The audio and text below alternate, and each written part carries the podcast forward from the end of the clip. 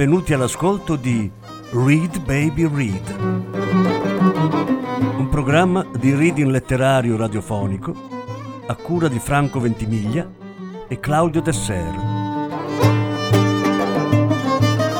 Voce Franco Ventimiglia. Regia Claudio Desser.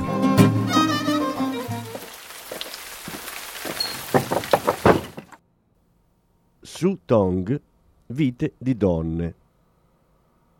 Lettura in sei parti. Sesta parte.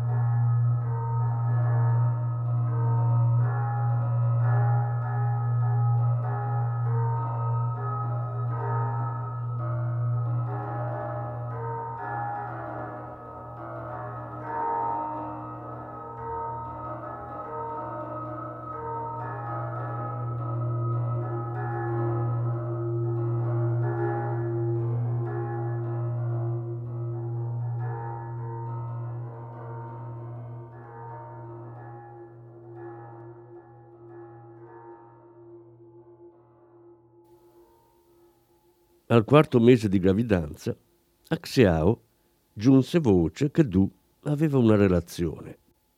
Glielo disse un'amica che lo aveva visto prendere un caffè insieme a una donna in un bar. Sul principio Xiao non voleva credersi e disse lui si tiene solo 5 yuan al mese per le spese spicciole. Dove troverebbe i soldi per invitare una donna al caffè? L'amica le rispose Sei proprio una sciocca. Quale uomo non si tiene dei soldi da parte? Credi davvero che resti solo con Cinque Juan? Xiao ci pensò su. Non me ne importa niente. Se se la spassa con un'altra, posso rendergli pan per focaccia. Ma adesso sono incinta e non piaccio a nessuno. Non c'è uomo che possa mettere gli occhi su di me. Un giorno Du uscì di casa con un completo all'occidentale, dicendo che andava a un banchetto a casa di amici. Dall'aspetto del marito Xiao capì immediatamente come stavano le cose era seduta a lavorare a maglia e disse tranquillamente Vai pure, torna presto. Appena fu uscito, posò il lavoro a maglia e si precipitò dietro di lui, seguendolo mentre stava calando la sera. Xiao era in pigiama e ciabatte e procedeva sospettosa nella via animata di gente. Vide due restarsi a una fermata, come se fosse in attesa dell'autobus. Mentre si chiedeva se salire con lui sul mezzo, arrivò un bus e invece di salirci, piccolo Du si mise a guardare con impazienza le persone che scendevano. Xiao capì che stava aspettando qualcuno e comprò un sacchetto di semi salati da un banchetto lungo la strada. Si nascose dietro un cartellone pubblicitario. Mentre sgranocchiava i semi, teneva d'occhio il marito dall'altra parte della strada. Nella penombra era difficile distinguere l'espressione di Du, ma il suo sguardo ansioso trafiggeva il cuore di Xiao come una spada. Xiao si sentiva mancare e il suo fragile corpo fu assalito da una sensazione di freddo. Guardava il cielo, che diventava sempre più scuro, e il mondo le sembrava piombato nella desolazione. Dall'autobus scese una donna con un vestito color albicocca. Xiao esaminò la sua faccia e il suo aspetto. Era una donna normale, all'incirca della sua età. Xiao giunse rapidamente alla conclusione. Non è certo più bella di me. Camminò in su e in giù, indecisa se attraversare la strada e dir loro qualcosa. Piccolo due e la donna, abbracciati, si avviarono nella sua direzione. Poi Xiao udì la risata argentina della donna e fu proprio quella a farla infuriare. Decise che non poteva più tirarsi indietro e improvvisamente si parò loro davanti, sgranocchiando in silenzio gli altri semi. Poi si schiarì la gola rumorosamente e sputò ai loro piedi, tirando in faccia dure bucce di semi che le restavano in mano. Fece una risata gelida e rivolgendosi a Du, hai finito di banchettare? Se la festa è finita puoi tornare a casa con me. Ad andarsene in giro si prendono brutte malattie. È meglio evitare il contagio. Per tutto il tempo Xiao aveva evitato di guardare in faccia la donna e questo era un modo per dimostrarle il suo disprezzo. Si voltò, fece qualche passo, poi si girò a guardarli. Piccolo Du stava piantato immobile in mezzo alla strada e la donna si era già dileguata tra la folla. Xiao aspettava che Du la sorpassasse ma lui non si muoveva. Xiao lanciò un insulto pesante. Lei stessa non sapeva se fosse rivolto al marito o a quella donna. Quella sera, piccolo Du andò in giro a lungo prima di rientrare a casa. Xiao non sapeva dove fosse andato per tutto quel tempo, ma si accorse dall'odore che aveva bevuto. Quando si infilò a letto tutto stordito, fece un gran rutto puzzolente di alcol il suo corpo diffondeva un calore intenso che dava la nausea. Xiao gli diede un calcio. Vai a lavarti! Come mai puzzi tanto? Mi fai vomitare! Du non aprì bocca e rimase steso a guardare il soffitto, respirando pesantemente. Xiao gli diede un altro calcio. Sgombra subito il letto, vigliacco! Come osi coricarti vicino a me? Sulla faccia di Xiao si abbatté improvvisamente un colpo pesante. Si rese conto stupefatta che era un pugno e stentava a crederci. Con la testa che le girava e la vista annebbiata, scese dal letto. Avrebbe voluto accendere la lampada sul comodino, ma non trovava l'interruttore. Afferrò un libro e lo scagliò contro Du, gridando Hai anche il coraggio di picchiarmi, svergognato, come osi? Piccolo Du, steso nel buio, disse Sei tu che hai colpito per prima. Mi hai fatto perdere la faccia. Xiao rispose Hai ancora una faccia da perdere. Se avessi una faccia non andresti in giro a fare porcherie. A questo punto Du scoppiò a ridere. Sono io a fare porcherie? E io almeno non sono andato a letto col mio patrigno. Una donna come te, che diritto ha di limitare la mia libertà? Xiao tremava nel buio, chiedendosi chi avesse potuto rivelare a Du quel segreto. Con le lacrime che le inondavano il viso, Xiao si morse le labbra per disperazione. Restò muta, in piedi sul pavimento ghiacciato. Arrivati a questo punto, non c'era più niente da chiarire. Non servono spiegazioni, pensava Xiao. Al punto in cui siamo, non c'è bisogno di spiegare niente. L'unica cosa da fare era vendicarsi del male subito.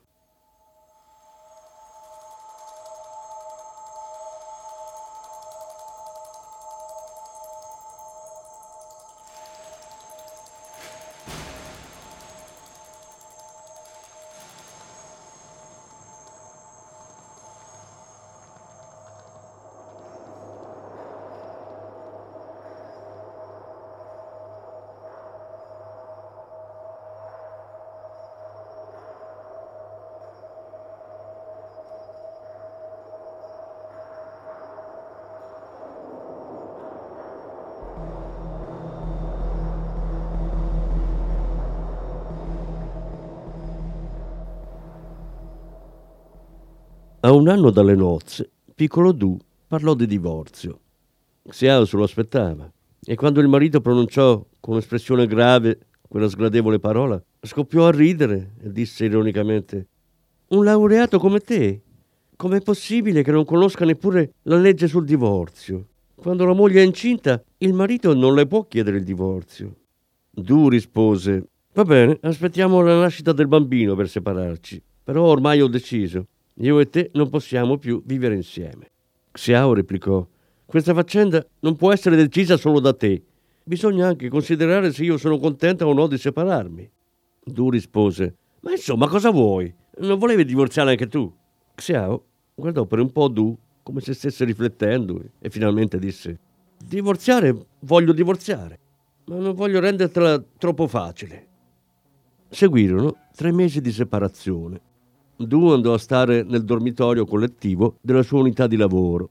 Era tornato all'antica felice vita da scapolo. Le giornate trascorrevano spensierate.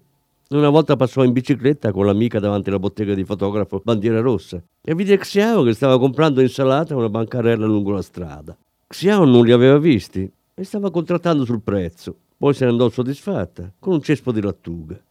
Osservando il ventre appesantito di Xiao, Du pensò che lì c'era la sua progenie ed ebbe un attimo di smarrimento. Disse all'amica: Lo sai una cosa? Il matrimonio è una trappola terribile.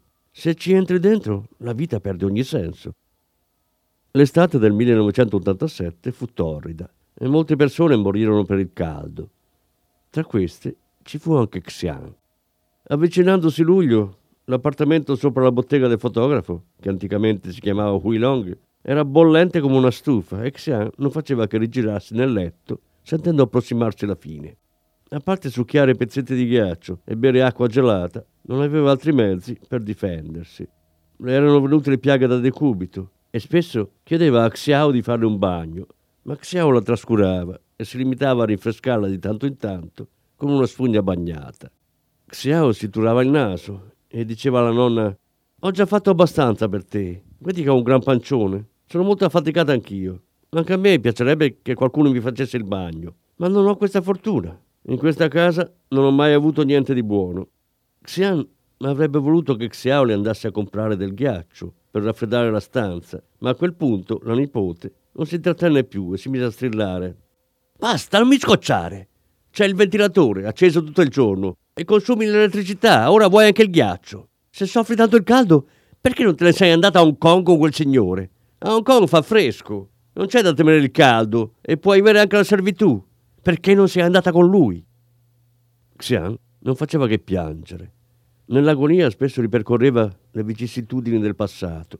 Aveva vicino al capezzale un album di foto ingiallite, ma non aveva più la forza di aprirlo e godersi i ricordi. Nell'album c'erano le belle immagini della sua gioventù, l'unica cosa di cui potesse andare orgogliosa nella vita. Xian pensava che la sua vita assomigliasse a un foglio di carta sbattuto dal vento ridotto a pezzi. Ripensava al 1938 e al breve periodo di felicità con padron Meng, poi a quella volta che era scappata dalla clinica per non abortire. E allora nuovamente sentiva una fitta al cuore. Ho avuto paura di soffrire, disse Xian, e per paura di soffrire mi sono rovinata la vita. Se avessi abortito non sarebbe nata Zi e non ci saresti stata tu e avrei potuto fare la bella vita. Se fossi andata con lui ora non ti avrei davanti e non dovrei sopportare i tuoi insulti. Chi può dirlo? Le donne non hanno mai una bella vita, indipendentemente dagli uomini. Xiao reagì così alla fantasia di Xian andando al nocciolo del problema.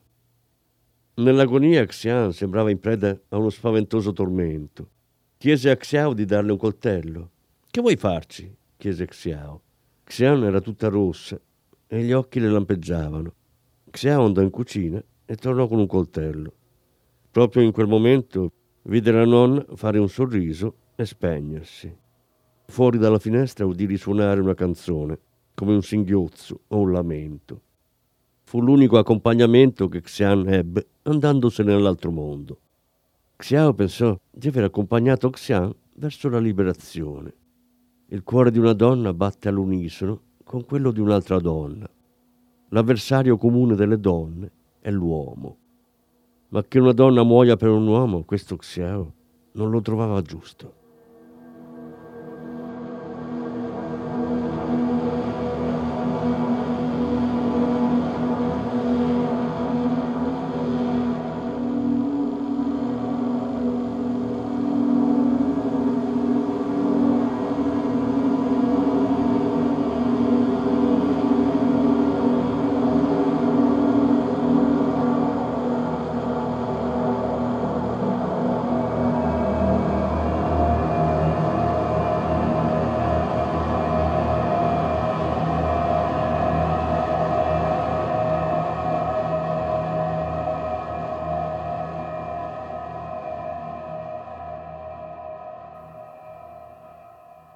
Nell'estate del 1987 Xiao si ritrovò a vivere da sola nell'appartamento sopra la bottega di fotografo. Quando a mezzogiorno tornava a casa dal mercato, passava una parte del tempo a fantasticare, guardando fuori dalla finestra, e il resto a sbrigare le faccende di casa. Trascinava il suo corpo pesantito, sollevando un secchio d'acqua su e giù per le scale, poi sfregando il pavimento. Dalle fessure della finestra entrava l'animazione della strada di quel 1987, ma Xiao non faceva caso a quello che succedeva nel mondo esterno. Ora Xiao viveva da sola, si era sforzata di eliminare tutte le tracce lasciate dal marito, con la stessa determinazione con cui aveva cancellato le tracce di Xian dopo la sua morte. L'ultimo atto fu di salire sulla sedia per staccare dalla parete la foto del matrimonio. Prese la foto, la guardò attentamente poi con le forbici la tagliò in due. Da una parte c'era lei, dall'altra il marito. Xiao prese la metà di piccolo Du e la fece a pezzettini. Poi li gettò nella tazza del gabinetto e tirò lo sciacquone. Pensando alla foto del marito che precipitava tra gli escrementi e le acque di fogna, sul volto pallido di Xiao comparve un sorriso infantile. All'ottavo mese di gravidanza, Xiao andò all'ospedale a fare l'ultimo controllo il medico le disse che probabilmente avrebbe partorito prima del tempo.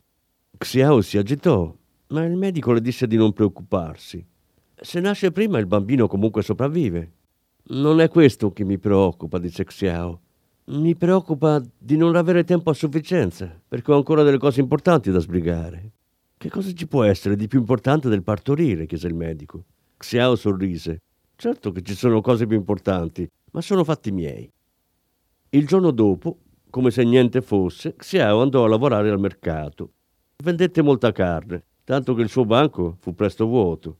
Con uno straccio pulì il coltello e corse a un altro banco a farsi tagliare uno juan e mezzo di carne. Disse al collega: Stasera piccolo Du torna a casa.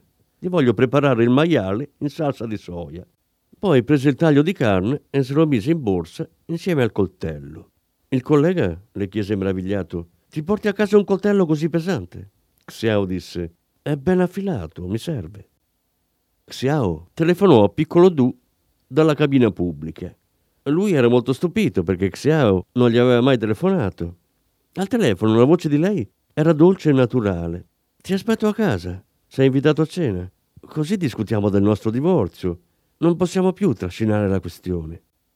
Verso sera, Piccolo Du arrivò come d'accordo Aveva portato un cestino di mandarini e un sacchetto di prugne, tutte cose che piacevano molto a Xiao.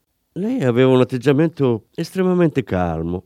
Stava accanto ai fornelli, occupata a soffriggere la verdura e a far bollire la zuppa. Disse a Du: Non fare complimenti, non abbiamo ancora divorziato.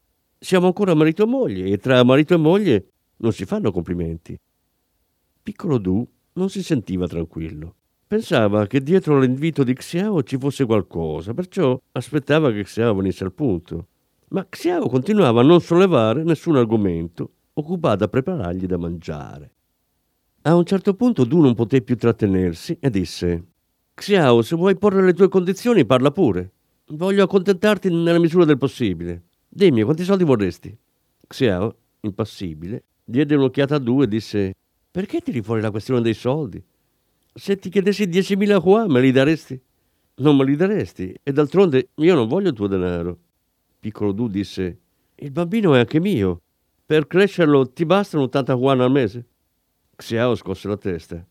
Il bambino lo partorisco io e me lo tiro su io. Con te non c'entra niente.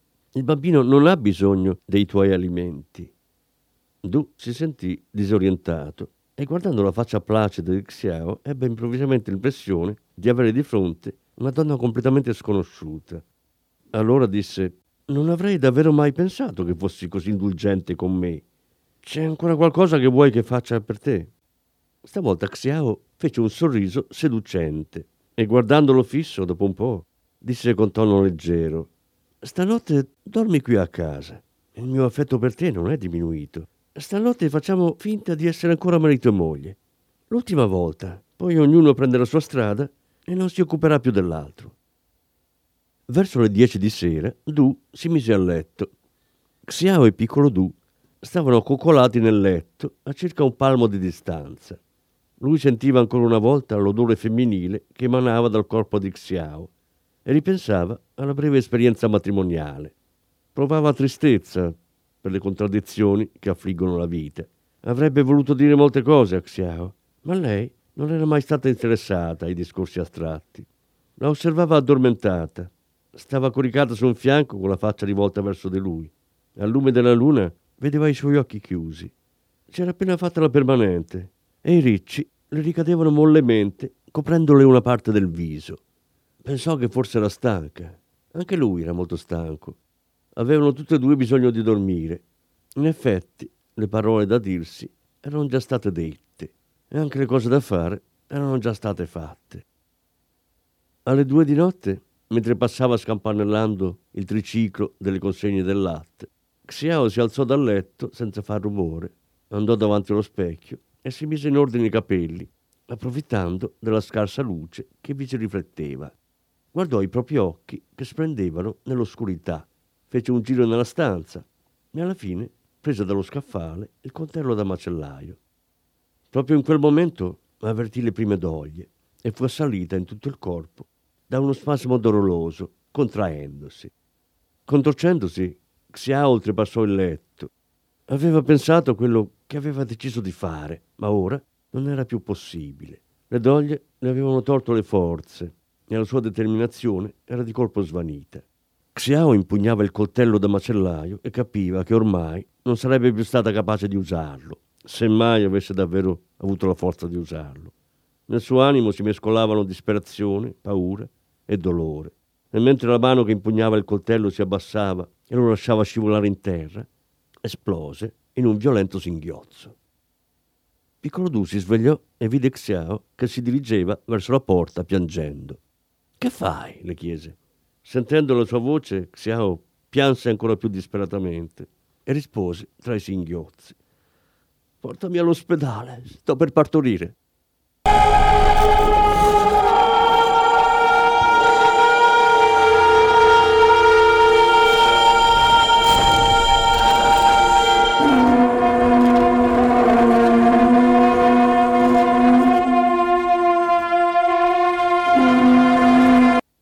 Xiao diede alla luce una bambina all'ospedale municipale.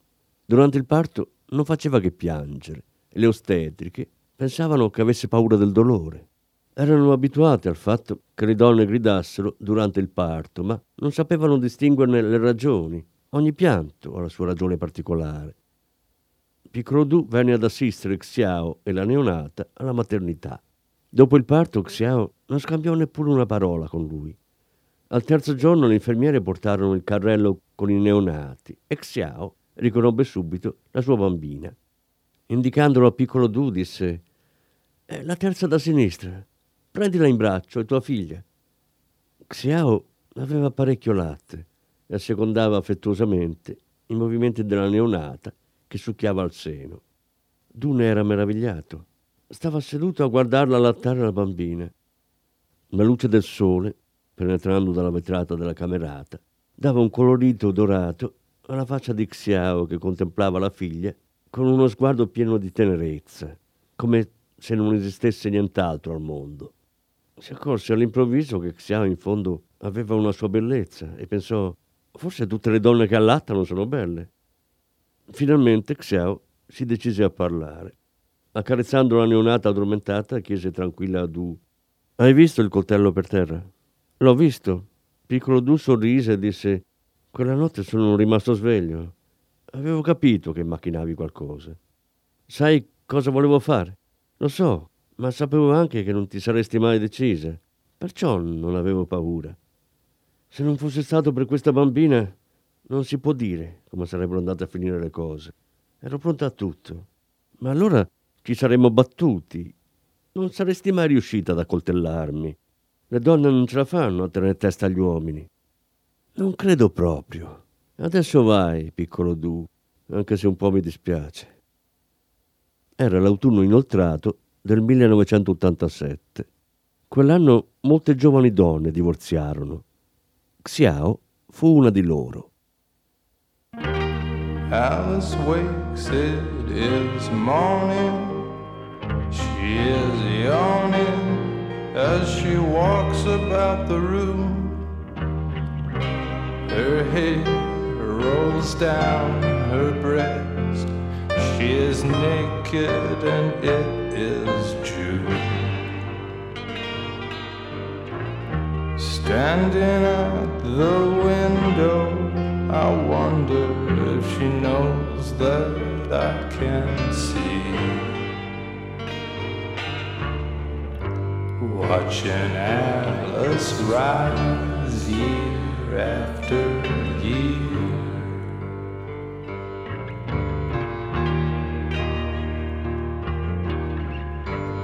Up in her palace, she's captive there.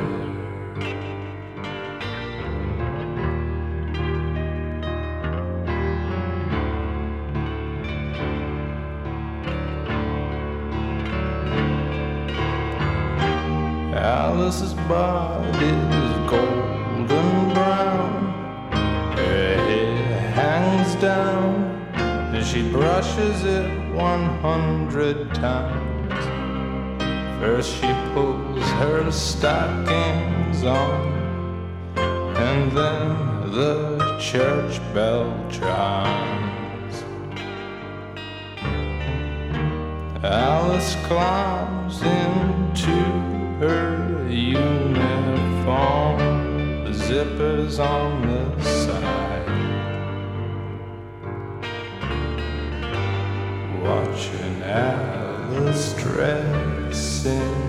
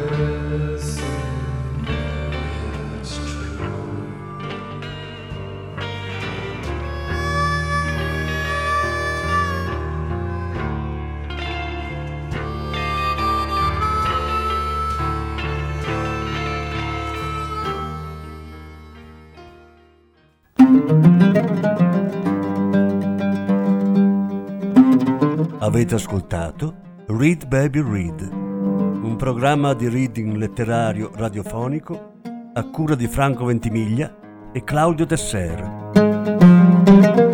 Grazie per l'ascolto, alla prossima settimana.